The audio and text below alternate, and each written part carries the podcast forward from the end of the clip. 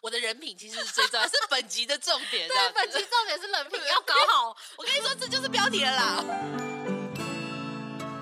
欢迎来到我们米博士的艺术诊疗间，我是米博士。今天呢，我们介绍陶博馆目前的驻村艺术家施佩瑜。耶，大家好，来简单介绍一下我们施佩宇哈，我们师大艺术家 呢，毕业于国立台湾艺术大学工艺设计学系的研究所嘛。是然后呢，作品目前正在我们三楼的偶然人间展出，曾经也在 Brock Center for Arts and Technology，这是嗯在美国吗？对，在美国哦，美国的展览，然后也很常参加博览会啊。他喜欢用他插画的方式对，然后有故事的方式。来就是呈现他的作品。嗯那我们就先讲一讲你的作品，因为你的嗯作品其实蛮缤纷的，有点像糖果，因为它是有点粉粉，不同颜色，对，然后有点像一些小怪兽啊。嗯那你可不可以跟我们分享一下你的创作理念或成型技法，就是你创作相关的想法？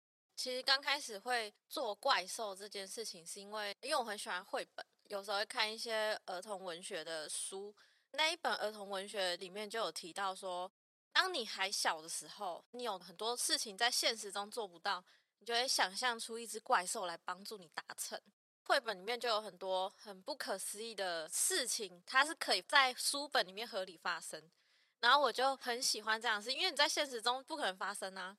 然后讲回到怪兽这件事情，小时候会相信书里面讲的话，就是你想象中的怪兽啊，然后你想象出来的东西可能会帮你达成。然后，但是我觉得长大就忘记了。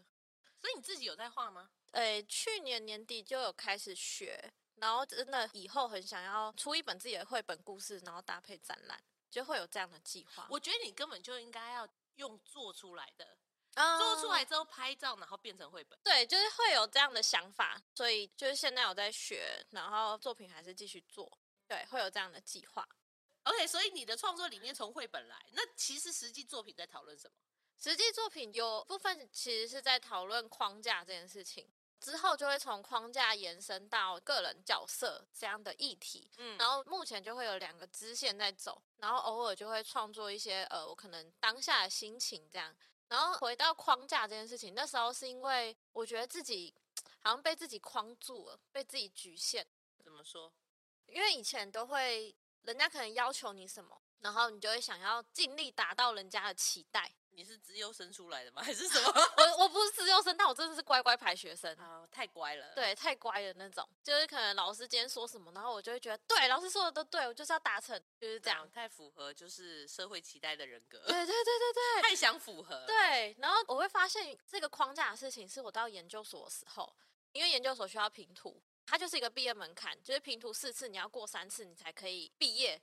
我的母校怎么变这么严哦格？真的吗？真的 吗？以嗯前没有这样，然后反正我们就是有很明确规定，你就是要过三次。也不错啦，也应该这样。，对对对，但是那时候我就会很迷惘，因为我刚换学校，我就想要找到老师的期待是什么啊？就跟我刚刚讲的，我就是一个要摸索别人的期待的人，对你怎么可以不能告诉我说你的期待是什么？我要满足你的。对，就是前大学主教跟那个台艺的风格超级不一样。怎么说？就是主教大部分同学会做蛮多比较写实啊，然后像雕塑类的东西。我觉得台艺风格会比较稍微抽象一点，我觉得有一点不一样。可能背景训练的关系吧。嗯，会不会背景训练应该会不一样。然后研究所我就在找寻老师想要的东西。怎样？你是一开始做的很写实的，哦，对，说我一这个开始做的很写实。哦，真的哦，对就后来发现你们怎么都那么抽象，怎么办？怎么办？我要怎对对么对符合对你们的期待？对，没错。那时候其实还找不到自己的方向，因为老师都把我的方向每个方向都打枪，我每个学期换一个方向，打枪打枪打枪。天哪！对，所以我的意思说，老师给你的建议是像怎么样，让你觉得我其实后来回想，我觉得老师那时候应该是看不到我自己在那个作品里面。我自己回去看我作品是这样，哦嗯，对，就找不到我自己，然后也没有个人的风格，也没有很凸显，嗯，所以他可能也没有想到什么有延伸性或发展性。就是你也要做到一个程度，让老师觉得 OK，我看到了什么，对对对对可能对，跟你的想法或者跟你人生有点贴近，然后你可以继续发展。嗯对然后我觉得就是一直在摸索。对我觉得研究所训练是这样，我自己个人觉得，对，嗯所以我一直到硕二上学期的时候，我一次都没有过，然后我同学都过了，都可以毕业，都可以说再见，嗯但我还不行，一次都没有。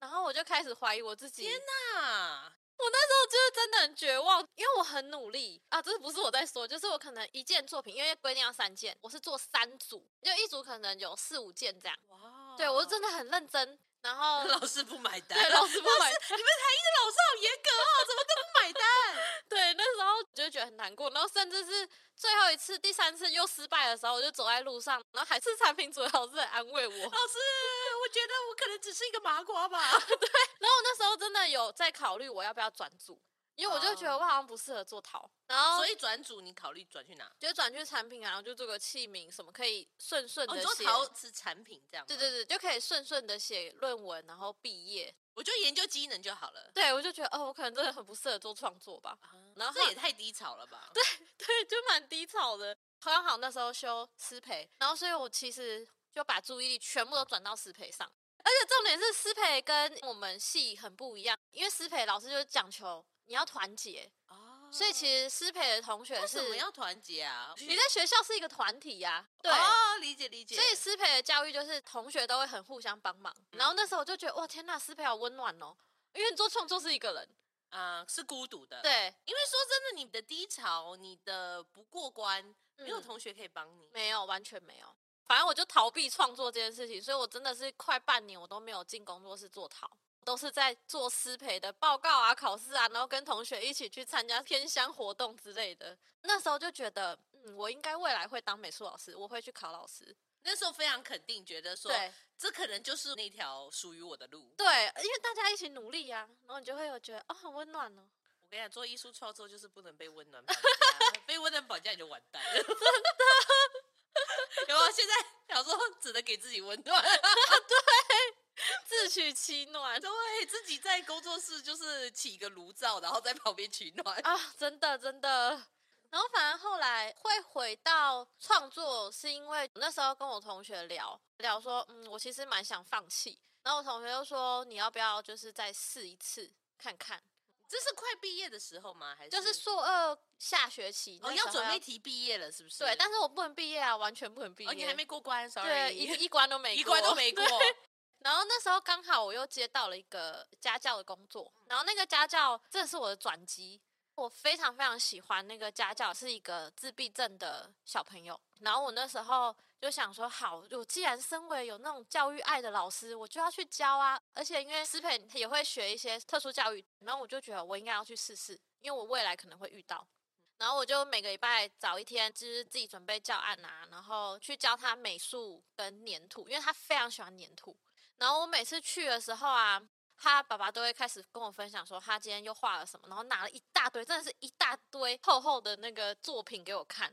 他就是信手拈来，可能早餐的 menu，然后或是任何纸，他就可以画。他画出来是，他可以讲一个故事，他可能是从 YouTube 上看到，或是他的书上面看到的，反正任何让他有灵感，他就画出来。而且他一个故事可以画好几次，讲好几次，然后他非常非常喜欢。 就是他的热忱完全展现在这里面。而且他的那个绘画热忱是非常直接的，很单纯，我就是喜欢。那时候就真的有被鼓励到，我以为你被烫 伤，太热了。对，没有，就是真的被鼓励到。那时候我就觉得，对啊，明明创作应该就是这么开心，然后你就很喜欢，所以你应该要很直接的去创作，做你喜欢的。对我反而是因为遇到那个小朋友，才重新觉得说，好，我现在就是刚好也要最后一次拼图了，最后一次调整自己了。对，嗯然后我同学叫我不要放弃，就豁出去。然后我就觉得，好，我这次就真的不要管老师了，我不要管老师在讲什么，之前讲什么都不要。因为你之前是一直被老师带着走嘛，嗯可是有点没有回到自己的轴心。，对，那时候就开始做框框框架系列，里面是你想象的那种怪兽，然后所以其实做的蛮开心的。嗯对，那我当初也没有想说要选择写实的，因为我后来觉得做不出来， 这样会不会有点逃避？ 有的时候 逃避不可耻。我觉得这有点像逃避，但是对我来说很有用。我遇到瓶颈之后，我就会赶快换一个天哪，我们在帮环某境日，剧一直打广告。我就会换一个环境，然后换一个心情，然后再回来。 我会这样，稍微逃避一下，嗯，而且你面对啦，我觉得蛮好的欸。对，但是可能就是要一段时间呐、就是先跳脱出你现在现有的这个状况，然后去别的地方。嗯，对对，因为我觉得当下要逼着自己面对，其实蛮残忍的啦，而且你只会心情更低落，你对不会有啊结果。 所以大学刚毕业的时候，然后我就去吴金子老师的法廊工作室工作，因为我那时候想要学别的东西。所以珐琅是什么？可以介绍一下吗？诶，简单来说，它有一点像是附着在金属上面的玻璃纸，有点像釉药，颜色就是有透明的啊，不透明的都有。亮亮的这样子。呃，反正那时候我就是去老师的工作室烧了发廊一阵子。大学毕业之后，我也刚好就是除了做发廊的工作之外呢，然后我也在以前画室的老师工作室做他的陶瓷商品。呃，老师的陶瓷商商，我我台湾国语， 老师的陶陶瓷商品其实是做台湾特有种的猫头鹰，就是还有做 Q 版的、做写实的都有。嗯，所以你打工的面向也挺多的，对不对？哦，对我那时候大学毕业打了四份工，有什么可以说来就听听吗？是烧发廊，然后陶瓷工作室，去补习班做了美编，然后接下来还有艺廊行政的部分。呃，从大学毕业后就在做了。对，大学毕业后，因为就认识老师嘛，吴金子嗯老师，对，那所以就去他的艺廊工作。对对对，所以那时候其实大学毕业的两年，我就是做了四份工作。哇，你人生好丰富哦啊、天呐，我人生怎么那么忙啊？ 超忙的。反正那时候在陶瓷工作室做商品，商品就是东西要规格化嘛，所以我每天都做一样东西，然后我就觉得，哦天呐，就是陶瓷到底是什么？我就有点迷失了方向。嗯然后因是为用他最后变成一个 SOP，对你不用再想其他的东西，就这样做就对了。对，就因为这样，然后我就转换心情，就每天很期待去扫发廊，哦，对，然后我就觉得，嗯，那我以后可能可以做精工或发廊吧。糟糕，你只要逃避的另外一个地方，你就开始想说，对，这是未来美丽的蓝图，我应该去发展它，这样子就一心向往，就是心花朵朵开。 对对对对对对，然后就会有那个美丽的幻想。 天哪，好糟哦！不错啊，我觉得对啊要对人生有光明啊，就算是短暂的，至少心里绽放出花朵哦的对时候对对也是很对不错的。哦，对 对，是这样没错。后来我就决定辞掉，所以我那时候有来陶博馆上课。大家对陶瓷非常热情，然后非常想学东西。你又被烫对，到我了就吗？对我被烫到了， 很容易被烫到。那我就觉得哇，就是做陶就是应该要这样。啊你要一直去感受到别人的初心。对初心这件事情很重要，所以我觉得跟现在我做教学有关系，因为嗯做教学你会看到大家对陶很喜欢的那个初心。然后那时候就是在陶博馆上课，就认识了很多就是对陶哦好有热情哦， 嗯大家都超我们热这边情超多这种 人，对对对，所以就遇到瓶颈可以来陶博馆上是课一是下是，。感受一下别人就是求知若渴。对对对，然后甚至那时候有遇到从香港来的教授，然后跟嗯我一起上课，哇哦，对，然后我们就很好，然后还去三峡老街吃东西啊什么之类的。反正那时候就真的才重拾我对陶瓷的热情，嗯然后我最后才再报考台医大研究所。嗯所以台艺有符合你的期待吗？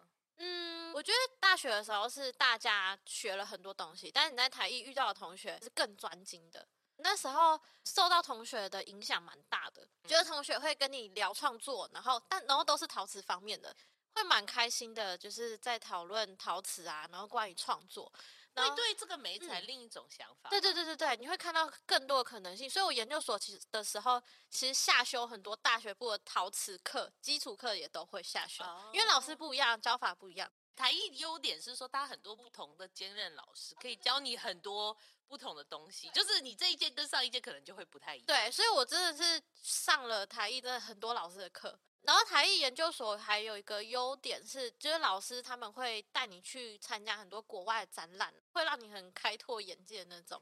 有特别的有趣的经验吗？嗯、研究所就会固定有一个亚洲四国展，嗯，对，那也因为这个展览的关系，在去年的时候去了那个金海美术馆，诶，它其实有点像是跟这个展览搭在一起，所以就四个国家：中国、日本、韩国、台湾的学生、研究生，然后去金海美术馆，我觉得很像围驻村的感觉。嗯，它跟驻村其实蛮像，但是我觉得它多了一点是，因为大家都还是研究生，它多了一些活动是，它会请韩国大学的教授，然后来帮你演讲，看你的作品讨论啊之类的。你好赚哦。哦，这个真的超赚的，可对以，讲一下内容吗？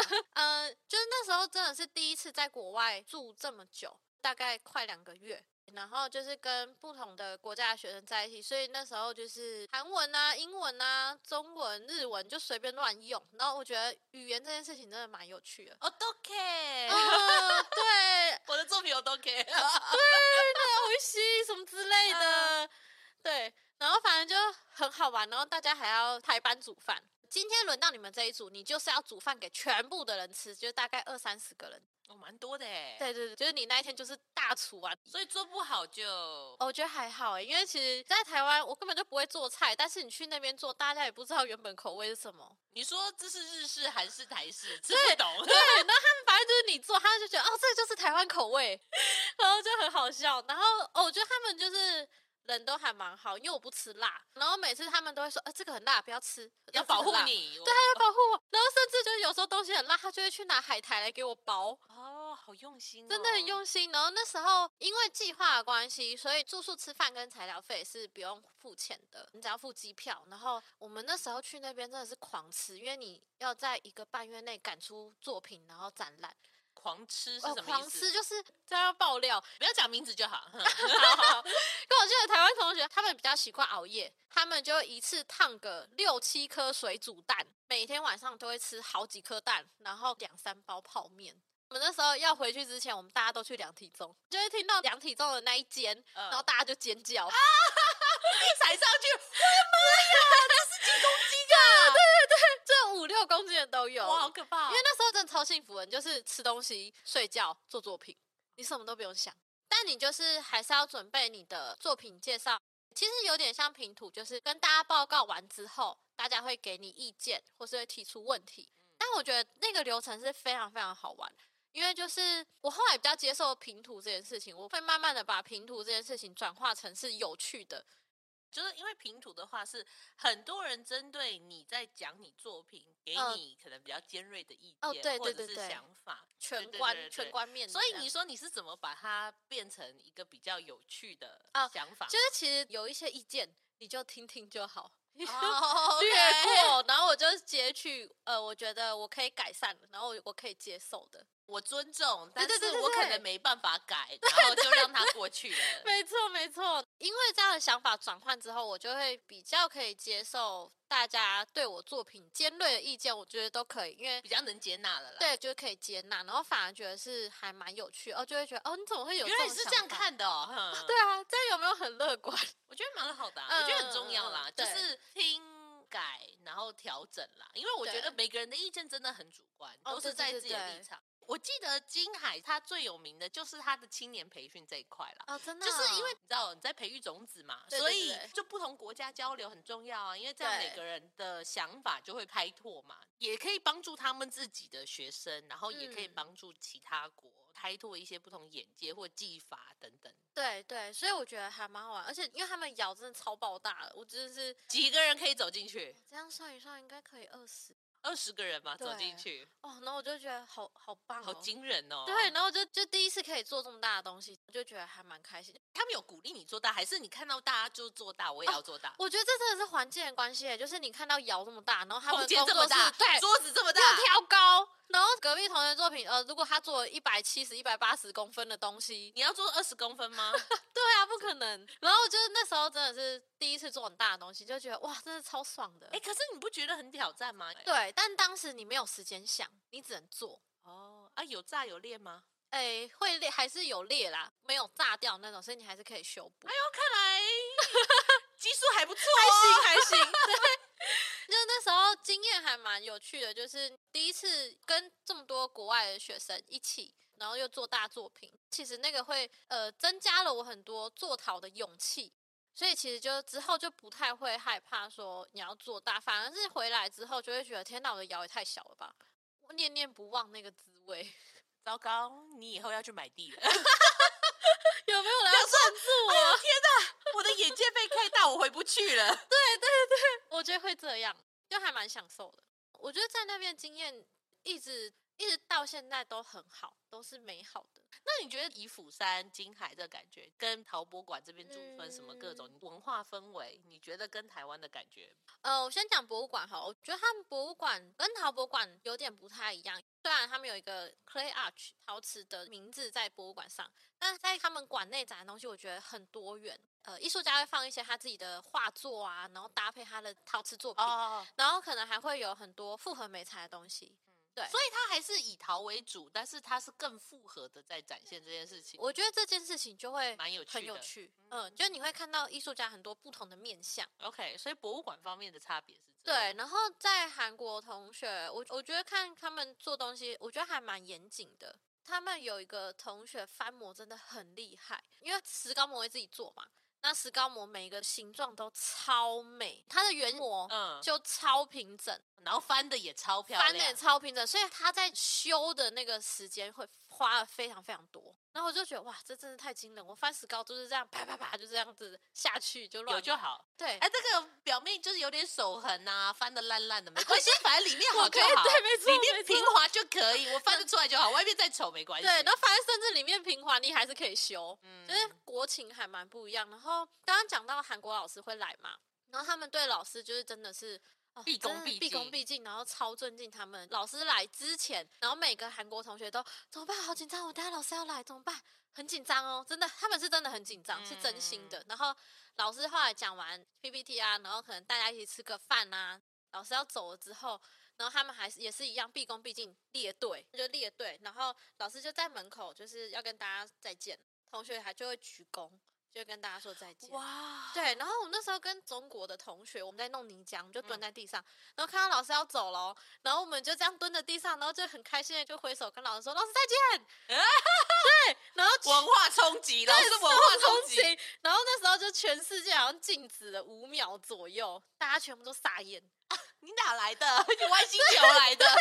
对，然后最后老师傻眼完之后，他才笑。发现你们是外国人，对，就是因为就是一直以来的待遇都是这样，然后突然被一个个就不知是道我哪里一直以来来 的都哦是总统级的待遇，对，怎么突然就是怎样？你谁啊？你朋我朋友吗？这样，对对对，然后就还很开心这样推手，然哎，老师再见喽，对对对，下次见这样子。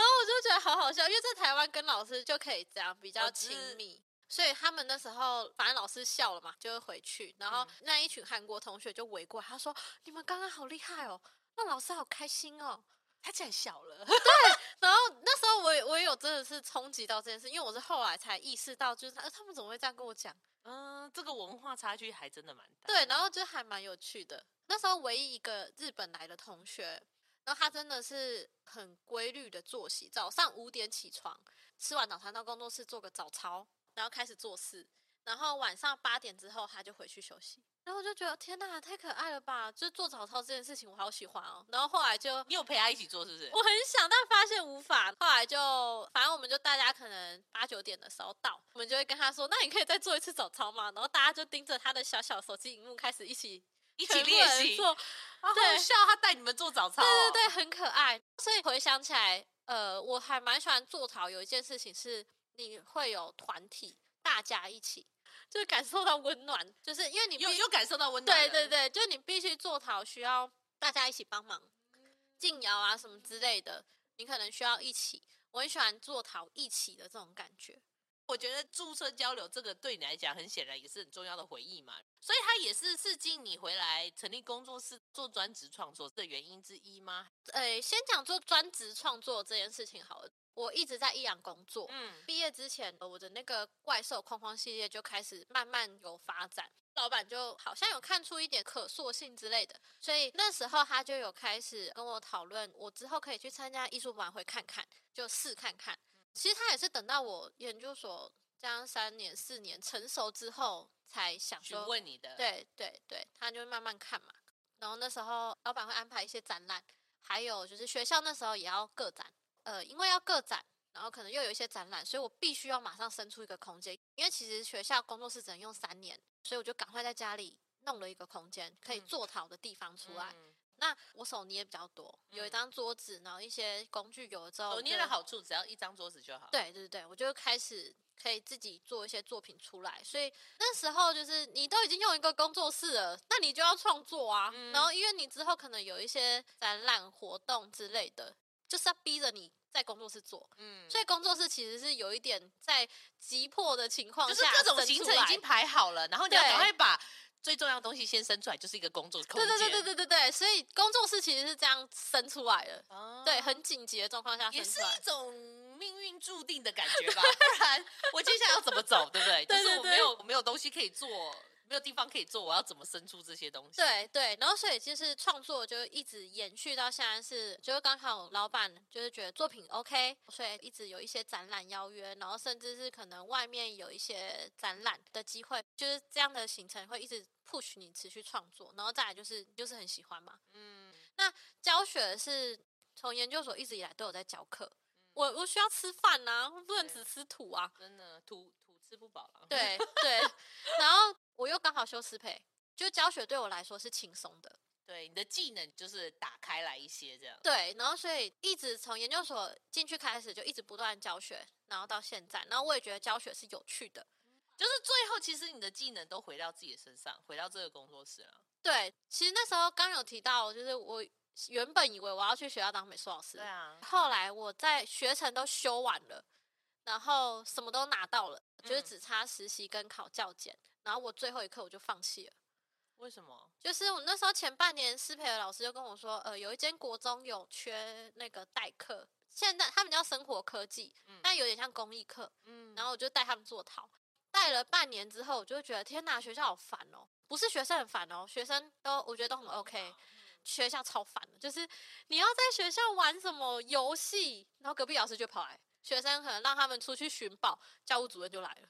然后我就觉得天哪，学校超烦的，就一直绑手绑脚。但我就是想要让学生玩的开心，嗯，对。然后反正就是这样行不通，然后我就不喜欢学校的那样的生活，然后再那来样的是氛围啦。啊对那样的至少氛那一围间学校的氛围你不是很爱。对，嗯然后再来就是你不知道你要几年才可以考上正式老师哎、所以那时间成本太高了。嗯就算了啦。对，然后再来第三点就是你教国高中生的嗯话，你其实不是教他们技法课，你是教他的人生。哦，人生吗？对，而且我觉得要负责啦，你因为嗯你跟他是讲什么话，学生很单纯会相信啊。我知道你以前就这样嘛。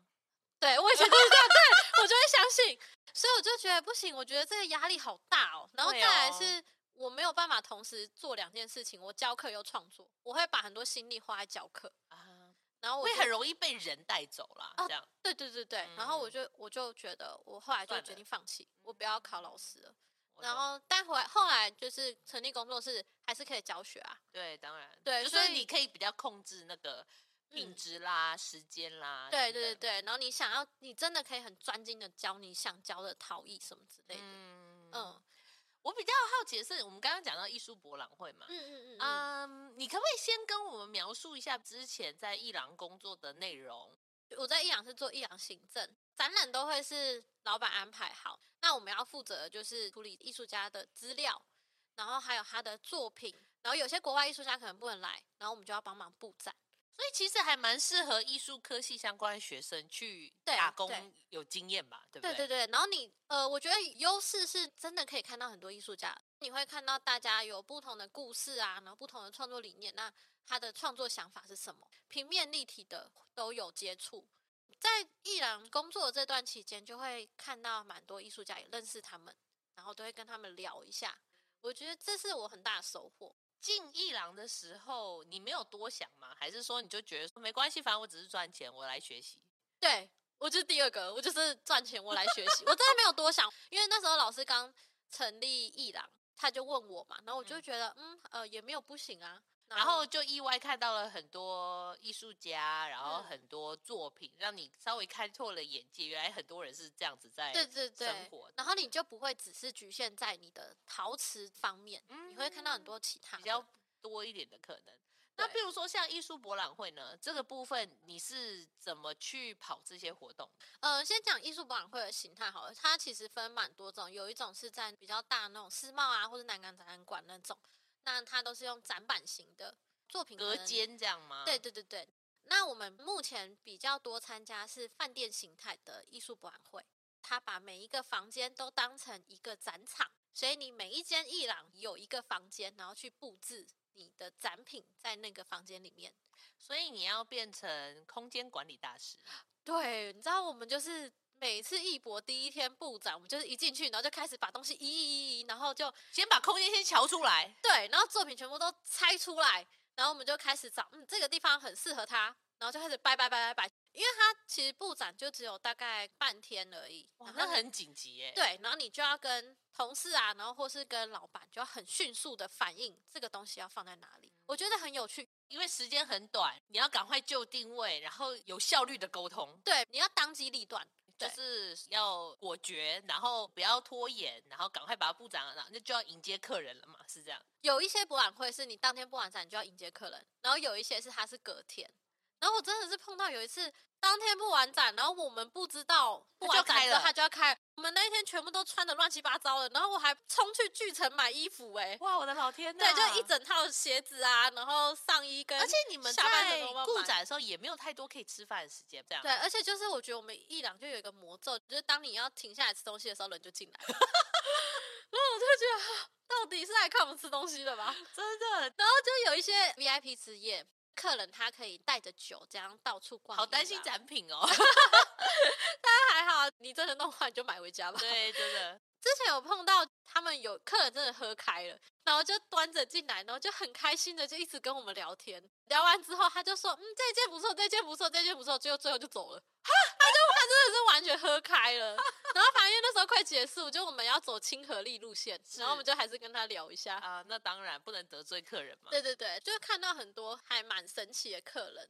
其实参加了这么多年之后，你就是可以开始分辨出这个真的对艺术品是有兴趣的吗？还是他真的只是想要来跟你 聊天？哦，你要赶快当机立断判断这个客人。，对，因为这人真的很多，然后你又是一个销售场合，嗯，你今天要当机立断判断说这个人真的是来聊天的，你就要赶快断。当我们发现这件事情的时候，就是老板有时候就会跟你使眼色，然后你接收到了，好，你就赶快 飘走。 OK，对赶快对走，赶快去做别的事情。对这样对对，所以就是，哎、其实默契要蛮好的。我相信要有一个好团队啦。对，然后你会有一些客人是他是来取材的，那其实你也要训练导览人员的技能喽。应那该是要有吧吧，对不对对？对不然对你要对怎么说服人家买作品，对或对者对说你说服买家要买东西，有什么特别技巧？你用了通常会中。其实有时候厂家他们并不是真的想要知道艺术家的理念是什么，有一些不是这样哦。哎、可是艺术家有时候很在乎人家懂不懂他理念，对，对不起，但对不起，真的没有这。以销售场合没有那么重要。 对，对不起，厂家有时候他真的是喜欢，所以我那时候就会试探性的问他说：“那你这件作品你为什么喜欢？给你什么感觉？或是你想到什么？”然后我就会顺着他的话说：“对，艺术家就是有这样的想法，嗯，觉得你讲中了，或是嗯这样的想法之外，他可能有其他艺术家真正的想法，就会这样分享。就是多一点资讯，或者是对说，哦，对，可能也可以这样看这件作品对等等。对对对因为其实欣赏本来就主观的、啊。对然后嗯就你是看到什么是什么，我觉得这件事情就是很合理。然后你就真的打动到那个厂家的心了，你讲到他就是在想的，他觉心得就开亮心起了。来了，这样对，子那他可能就会带回家。哦，之前有一个，我觉得还蛮好笑的，就是那时候有一个厂家，他已经买了一件作品，然后他嗯就在柜台付钱、写资料之类的。然后因为柜台上面我们也会放呃其他艺术家的作品，嗯，然后他看到他就眼睛一亮，他说：“哇，这个也好可爱哦！这件作品就是让我想起了他去哪里度假，然后下雨的那种感觉。”但我刚刚买了这个，好犹豫哦，他就在犹豫。是然后那时候老板真的很聪明，老板就接着说：“对啊，就是那种下雨浪漫，然后雨打在地上，营造了一个很浪漫的氛围。”然后那个时候小姐就说：“天哪，我真的太感动了，那我要买。”你然们后老板他好就直可 接怕、啊，你们老板好可怕，随便一讲，然后人家就不是他真的很懂人心啊，对不对就是对一是他有感受到，但是你也要讲出来，因为你知道你嘴笨的人，你没有讲出来，哦对我没有对对听到对对就不算数哦。对，所以你真的要反应很快，然后你要很会讲话。就是其实，在销售方面，呃，我自己啦，因为我也是一样行政去参加博览会，在介绍作品的时候，我其实会尽量去符合藏家想要讲的话，或者他想要表达什么，然后他对作品的感觉是什么。因为他的感觉真的很重要啊。这时候，这一定要为五斗米折腰。对，我对理解，然后还有就是，你作品要给他一个想象空间，他可以回家放在哪里？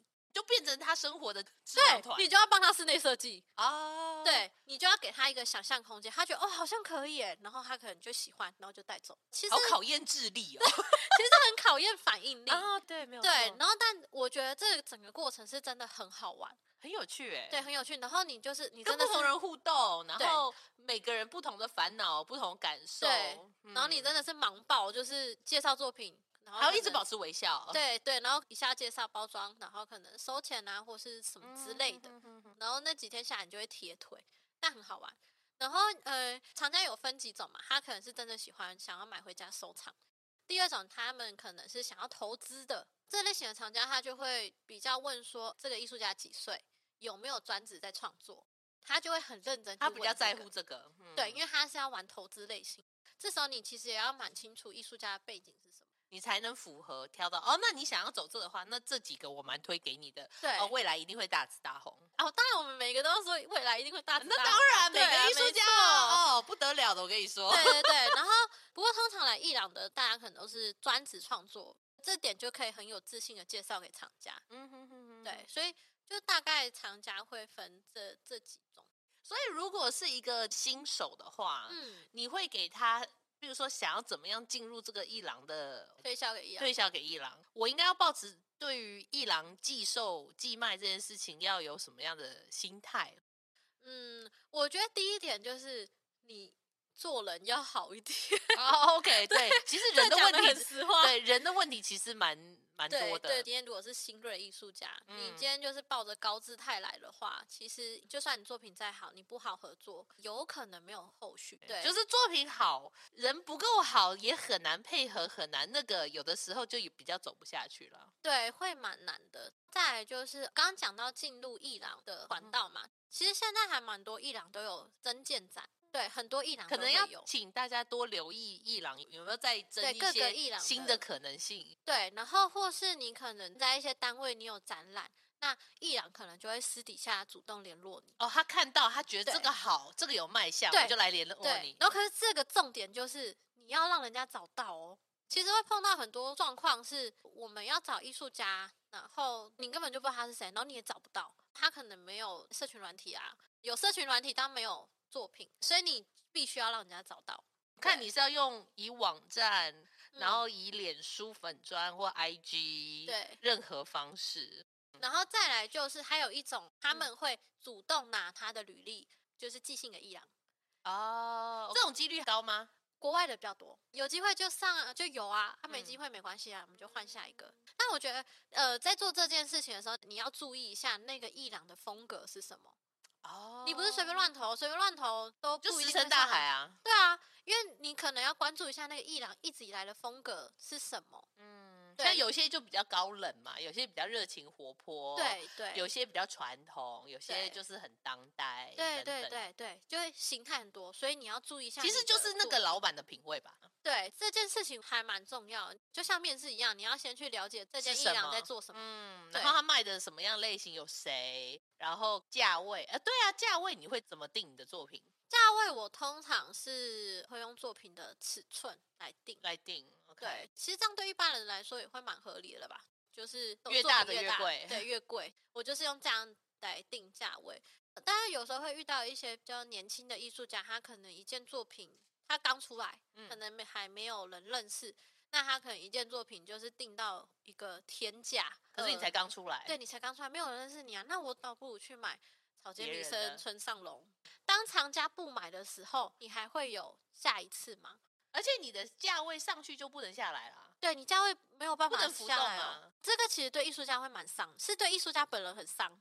对伊朗还好嘛，对不对？对艺人还好，因为当有一个喜欢你的粉丝、你的藏家在追你的时候，他会发现他今天买的作品是这个价钱，但在别的地方买的价钱，呃，怎么变低了？他一定会知道。嗯然后他就会想说，这个艺术家怎么了？是检讨艺术家，他会觉得，嗯，这个艺术家怎么是最近发展不好吗？那如果你今天碰到的是投资型的藏家啊，完蛋了。 他绝对不投资你，而且还会对叫别人不要投资你。 对，藏家有很多藏家朋友，对，啊很多藏家朋友，哦对，藏家朋友也有很多藏家朋友， 开什么玩笑，都揪团的好不好？对对对对这个好一起团购，对，所以就是在开价格这件事情，你要很注 意，小心，其很实要蛮非小常心非，常小心。你要稍微有点现实的考量在里面啦。对，如果你想要走益阳路线的话，因为益啊嗯阳就是一个销售嘛，贩嗯售作品、贩售商品的一个地方。对所以你自己切换成专职创作就比较顺利吧？呃，我觉得这个状况蛮有趣的，就是那时候在范博的时候，嗯然后就有讲好说，就先不要暴露自己艺术家的身份，然后去跟大家介绍作品，即使是介绍我自己的作品，所以这时候艺术家跟益阳行政的转换，其实我还蛮容易因为环境这件事情转换自己的身份。所以我今天来伊朗工作，我就是行政的身份。那我要创作的时候，我会因为环境转换。那也不错啊，就做什么要像什么，不是吗？应是这样吧？ 专业的行政人员，对，然然后被发现是专业艺术家，啊好吧然，后你就要我转只好换把专业艺术家这一面拿给你看 了。对对对对，所以这时候你才会以创作者的身份，然后去跟他聊。哎、其实对你的回馈很大、哎对，我会直接听到藏家对我的作品反应什么。我觉得这个状况还蛮有趣。然后刚刚有讲到，如果是新的艺术家出来嗯跟艺廊合作，需要注意什么吗？呃，我觉得可能真的要思考一下，你是想要进入艺廊，就是这种贩卖的场合，嗯还是呢，你是想要走博物馆类艺术性比较高的？那嗯我觉得是完全不同的路线，所以，嗯、我觉得你可以思考一下，新的艺术家可以，因为我后来想的结论是，我觉得有些也要看艺术家属性对，或是有一些艺术家会有不同的风格，啊，去因应不同的环境跟对条件等这等。个真的蛮厉害的，真的很厉害，这他可以超把厉自害己拉的比较宽一点。对，哎、但是他会有个问题哦，就是如果他一郎走久了，他会失去那种艺术创作者的魔法。对，这我种建议你会怎么给？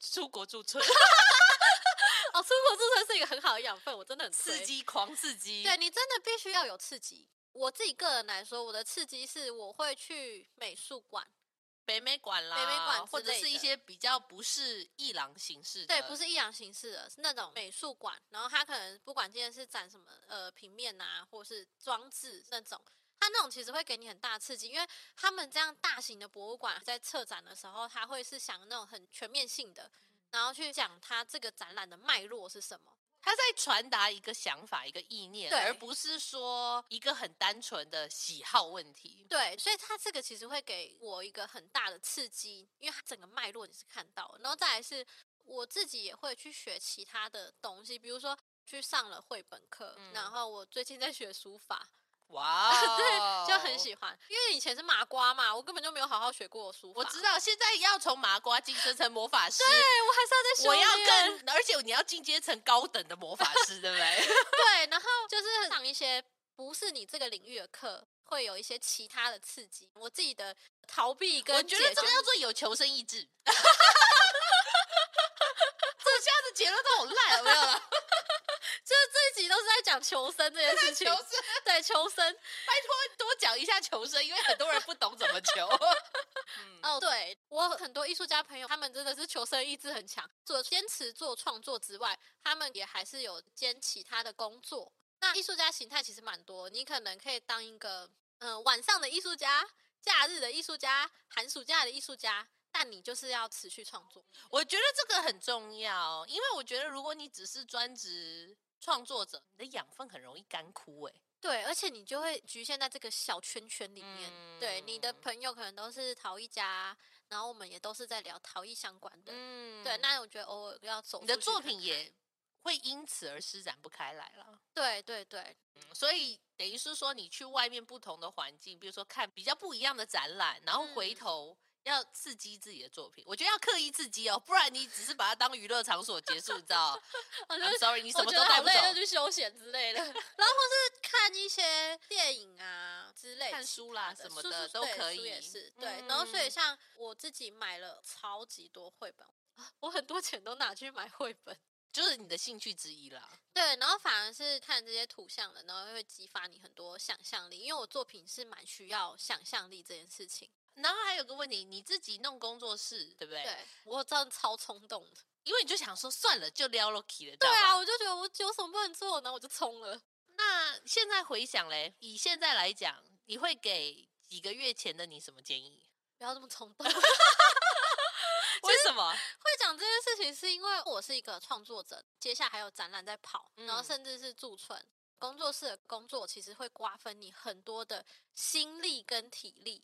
那在一个这样不健康的状态下，那你要去做创作，其实很辛苦。嗯，对，然后你的时间被瓜分了，你的创作的灵魂被瓜分其了。实等于是说，你成立专职这件事情，可是你还是颇斜杠，但是你又成立了工作室，又再给你增加了一个斜杠的东西，对，然后你都已经经营了，一定要好好经营啊！你总不能是就你就是不能开放课烂嘛啊对对不对对？所以就是我真的是强烈建议，如果你要像我这样斜杠这么多，你要找合伙人，因为因为其实工作是很多杂事哦，是行政上的杂事，就是你要跟客人联络，然后会有很多很奇怪的客人。你今天是工作室，你要提供服务啦。对其实这会瓜分蛮多时间的，会瓜分很多时其间实精力。跟你在伊朗也很像啊，因为你上班的话，人家就是很多问题要去但问。哦我觉得有点不一样，是因为伊朗你是当人家的员工，但你哦今天在工作室你是老板，你自己做决定，对，你要自己很当机立断做决定，或是你有合作进来的时候，你就要跟他讲好说，呃，你今天课程是怎么算，然后时间是什么，然后你要上什么，他会瓜分掉很多很多的时间，嗯，会蛮痛苦的。所以你才想找合伙人。就我想要工作是全部交给他，行销啊、招生啊、小编什么都交给他。哦我想要创作，然后我时间到去上课就好。但现在工作室就是太小。每次上课就是我那张桌子上面坐到一半，我就要把我的作收品拾搬到别的地掉方，对，收哦掉。然后所以其实有朋友来我工作室，他都会说：“哇，你工作室好干净哦！”废话，因为等一下有学生要来啊。 我知道它是一个盈利空间呐、所以你要随时保持最好的状态啊。，对，所以我真的是没有做过服务业才这样说的，啊做过你就知道说，对我进一个餐厅吃饭，桌上怎么可以有东西？对你就是要真的要收的很干净。所以我可能上课前一个小时我就是要打扫这，也超花时间的，超花时间的。好累哦，哦，真的好累哦。 对，就是其实现在来驻村对我来说是一个解脱，就是我可以换一个环境，然后我嗯所可以以，驻村对你的意义是什么？这是可以让我放宽心的，好好创作，让我自己可以有独处的时间。以前学生的时候出国驻村，我其实蛮紧张的，会很紧张。为什么啊因是为你不说知道到那边会会是发生什么事？，对会发生什么事情，然后我要做什么，然后会很紧张。那现在呢？现在就觉得哦，太好了，我又来陶博馆了，真太棒了，我又来驻村了，我要来创作，对，就是所以，我真的是不管前一天多累，我来驻村中心的时候，我真的是超开心的，就可以专心做你的东西。你的工作室以外的现实生活，你就不要管了。我相信。对对，而且就是我们宿舍也离这边很近嘛，对对对所以你对也就不用太奔波这件事情，哦，这也很对，幸奔福波这件事情，对我嗯就是为了工作会常常跑来跑去的，对，会蛮辛苦的。所以就是真的是奉劝大家，你在学成立习工作室之前，想清楚，对然后你要在反学思校的时候多把握资 源。然后在学定要打好人际关系哦，做人很重 要。真的，它也是你在社会奔驰的一个非常有力的筹码。就是对不要小看它，就我们当然很重视能力什么的，可是当我们基本条件都满的时候，我们接下来就比的是人品了。 你们是人品没 错，最后来讲讲你对未来的期许吧。会期许自己的创作跟工作可以达到一个平衡。嗯就讲白一点，我希望有时间管理的好一点。我会蛮清楚知道，说我主要是想要创作，我一直很清楚创作是第一，然后工作是第二。未来会希望自己 再把创作时间啊拉长一对点、创作时工间再作长一时点间可以再少一点点，短期目标啦，至少是希望 可以对担心长期目标是我要永远创作了。 对，没错，我觉得这个时间管理还蛮重要，还有这个平衡。像现在你还没拿捏到平衡，工作一多，那你的心力交瘁的时候，其实对你的创作是不健康的。嗯，创作真的很神奇，你就可以看到这个创作者当下的心情是什么，就很诚实。嗯，对，所以我会希望我的创作可以再健康一点。这样也要慢慢摸索啦，要么就是自立自强，管理好一点；要么就是真的上天派来的天使要解救你这样。对。对对，因为这样子我在创作上可能会有更但多可能性。哦但我跟你说，天使之说这件事情，我一直很怀疑。真的吗？ 不是因为你每次希望，结果最后还不是自己熬过来。 所以做人还是要靠自己。我觉得要有没有那个命啦，但是不论有没有这命之前，你要一定要先把自己打理好嘛。对对对，对不对没错。所以今天的总结就是人品嘛，然后求生意志，然后还哦有有求生方法，啊，求生方法。